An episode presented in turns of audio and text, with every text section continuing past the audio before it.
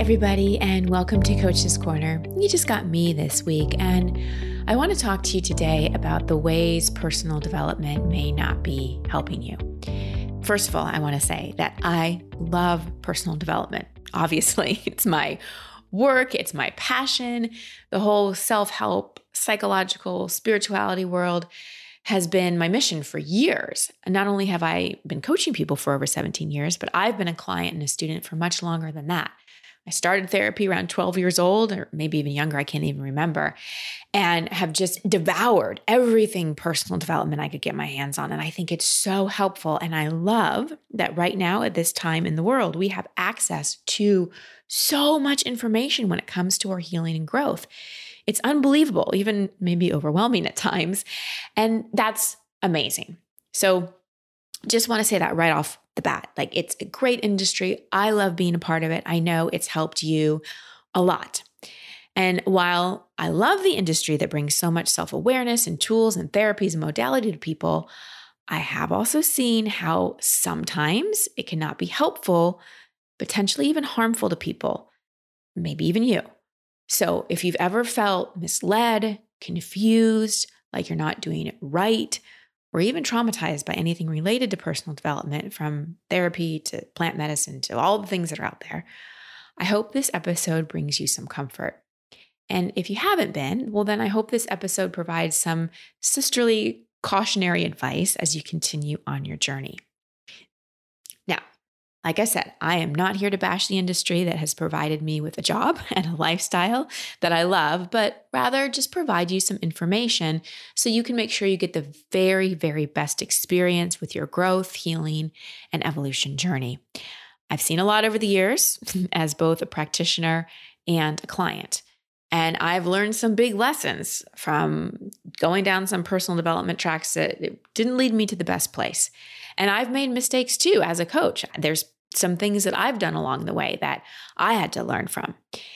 And some of the things I'm going to mention right now are even things that I've done or encouraged, but I've learned and won't do them again, or at least will try my best.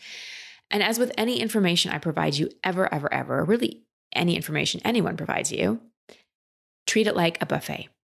Put what resonates and feels really good, and feels true to you on your plate, and leave the rest behind. Before we dive in, I want to mention Organifi. You've heard me talk about Organifi before. They are my favorite superfood company. I love all their products, especially their Organifi Green, their Organifi Red that I take with me when I'm traveling. Put in my water bottle, shake it up. I get my greens, I get my antioxidants, I get all my organic superfood nutritions in a yummy, yummy, easy way.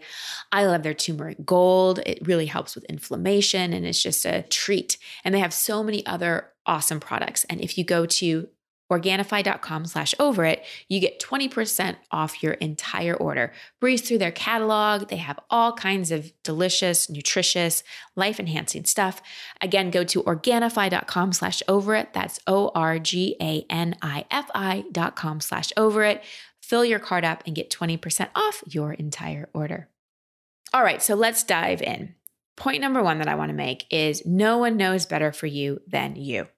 This goes back to the metaphor I gave about the buffet, right? Put what resonates on your plate, leave the rest behind. Yes, we have guides, trained professionals, even astrologers, and people with intuitive gifts that can really offer us incredible insight and advice. However, if something feels off to you, it's probably off. One thing that's so important to know about yourself is when someone tells you something that's true, but you have some resistance. You're like, oh gosh, I know I need to have better boundaries with my mom, but it's just so hard. Like if and a therapist or someone is telling you, you know, better boundaries with your mom are necessary and you like don't want to do it, but deep down it feels true, it feels right, even though there's resistance. That's much different than someone telling you something and being like, well, that just uh, that just doesn't feel true. I remember a few years ago, I had a session with a psychic who a friend gifted me a session with her. She was a medical intuitive psychic, and she said, you have an autoimmune disease, you have an anxiety disorder, you should probably go on anxiety medications for two months to reel it down. You need to handle your autoimmune disorder. And I wasn't having any of those symptoms. Like I wasn't sure I have some anxiety and had more then because I was on the supplement regime that wasn't right for me. And uh, but I, I, w- I was just like, what? No, that doesn't feel true. She's like, yes, it's true. You need to do this. And it was just like a huge no in my body. And of course, there was that moment I wrestled with it because it's like, wow, this woman, you know, is supposedly psychic, has these great gifts, really helped my friends. But it was a no for me. So again, no one knows better for you than you. If you're with any practitioner, anyone, never put them on a pedestal, right? They're a guide. They're they're not above you. They may be a little ahead of you on the path, but you are your own guru. You are always your best guide. And especially if you're an HSP, a highly sensitive person, you have to be even more careful with practitioners because sometimes you can sort of absorb their energy. And if you're a people pleaser too, you might have a hard time saying no to something a coach or someone else offers you, even though it's a no for you. And you may agree to a challenge or a stretch or something that the coach gives you that may be like really out of alignment for you. I remember one former client of mine was seen, I can't remember if it was a coach or therapist before me. And I think it was a coach. The coach challenged her to break up with her boyfriend by that Friday. And even though it was probably in her best interest to break up with her boyfriend, that's a big decision. And to give someone that challenge to do it by a certain date, it just, something about that just feels off. You can feel it when I talk about it. So, no one knows better for you than you. Don't let anyone convince you of anything that doesn't feel right to you. Second thing I want to talk about there's no there, there's no guarantees, and there's no quick fixes.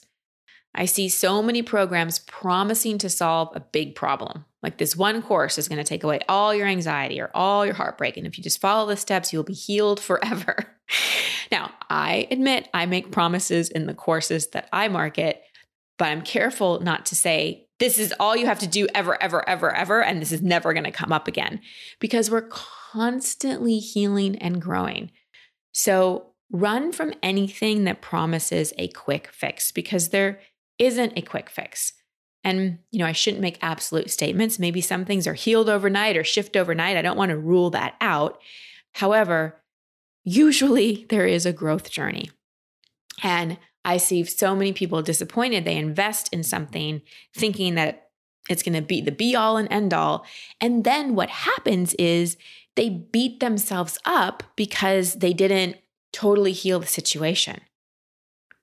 Again, we are constantly learning and growing. Some issues do disappear and reach a point of healing where they really aren't an issue anymore, and others take time, maybe even a lifetime. I know so many of you have so much awareness, and then you beat yourself up because you think you, quote unquote, should know better. You should be over this. I've spent so much time in therapy. I've done so many programs. I've done so many work on so much work on this and it's still bothering me. What's wrong with me? Nothing's wrong with you. You have made progress. You are growing. There is no there. As long as you're still alive, breathing and listening to this podcast, you are still an evolving human being. So please be gentler on yourself. I think that so much of the motivation and personal growth industry shames people if they aren't changing quickly. You know, if you still haven't set those boundaries or you still haven't started that career, you still haven't lost the weight, it's like, what the fuck is wrong with you? Get off your butt and just do it. And if only it was that easy, right? There's so many things we have to overcome from our own trauma to the parts of us that we think are sabotaging us but are really protecting us, to obligations, to our personality, to our unique karma on this planet. So please be gentler on yourself. Third thing, the whole promise that you can have what I have. If I can do it, you can do it. This is one of the things that just makes my stomach crawl when I see influencers post on Instagram, here's my life, here's my mess to message story. And if I can do it, you can do it. so, that whole promise of you can have this too, mm, if you just buy my course. now, I'm all for inspiration. I believe that every human being has infinite potential for their personal evolution, and we are, but we are all on different paths. Like even in our Be the Queen program, I, in my heart, know that every single person, that's our program for women drawing in men, deserves love and can have epic love but I can't promise when that's going to happen. And I can't promise that it's going to happen with another human being. It may be that they find the beloved within themselves. So we come in with different soul lessons and different karma and different ways we learn and grow.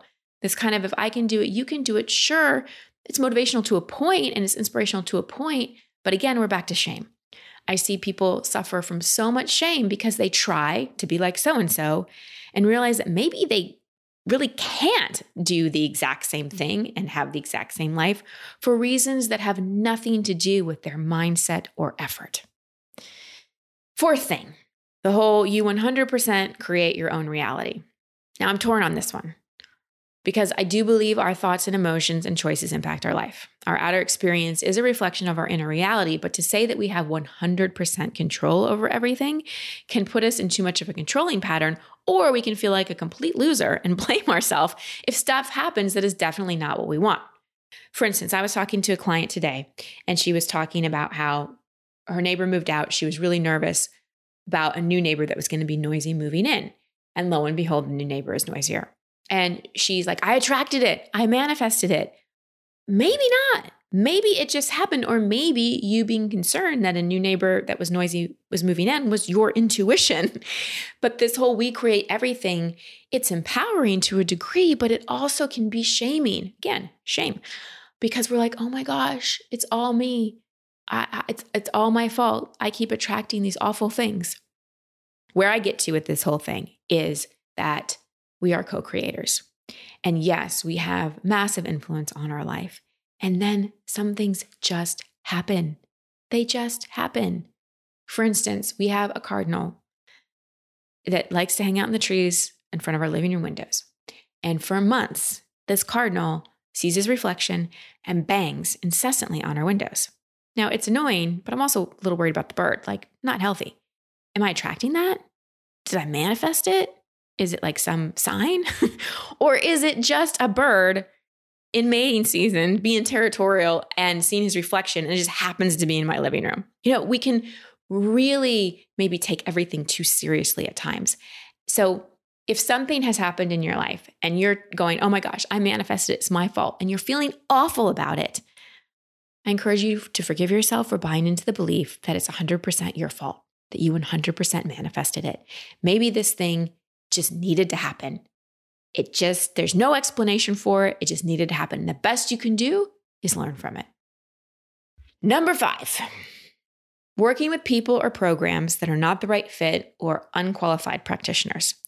So I'm a big advocate of healing work, be it therapy or Reiki or hypnosis or past life regression or EMDR or somatic experiencing, you name it, I've probably done it.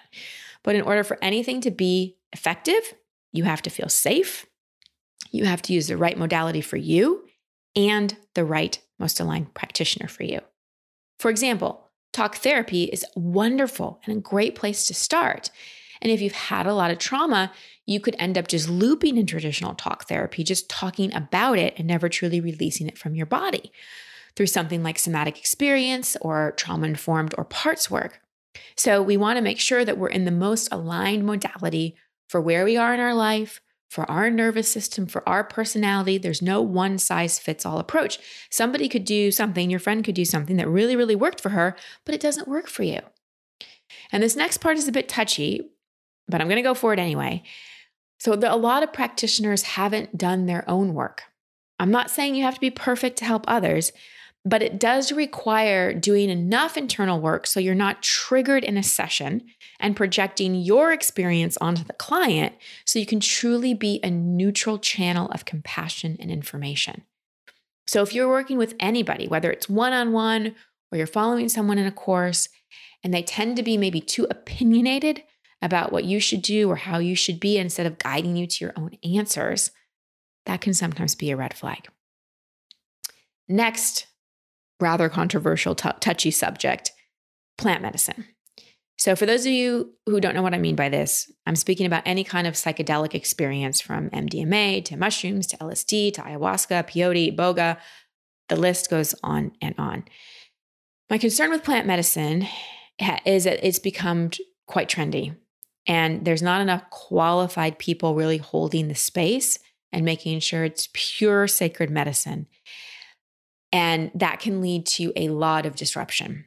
So I've unfortunately heard many not so great stories about people that have done a psychedelic medicine, plant medicine in a circle or group of people where the container wasn't sacred, like it wasn't really a safe space, or the facilitator and practitioner really wasn't qualified and well trained both on the medicine and how to deal with what comes up in the medicine and how to deal with someone's psyche when it's in an altered state. I mean, there's so many layers that go into this kind of experience.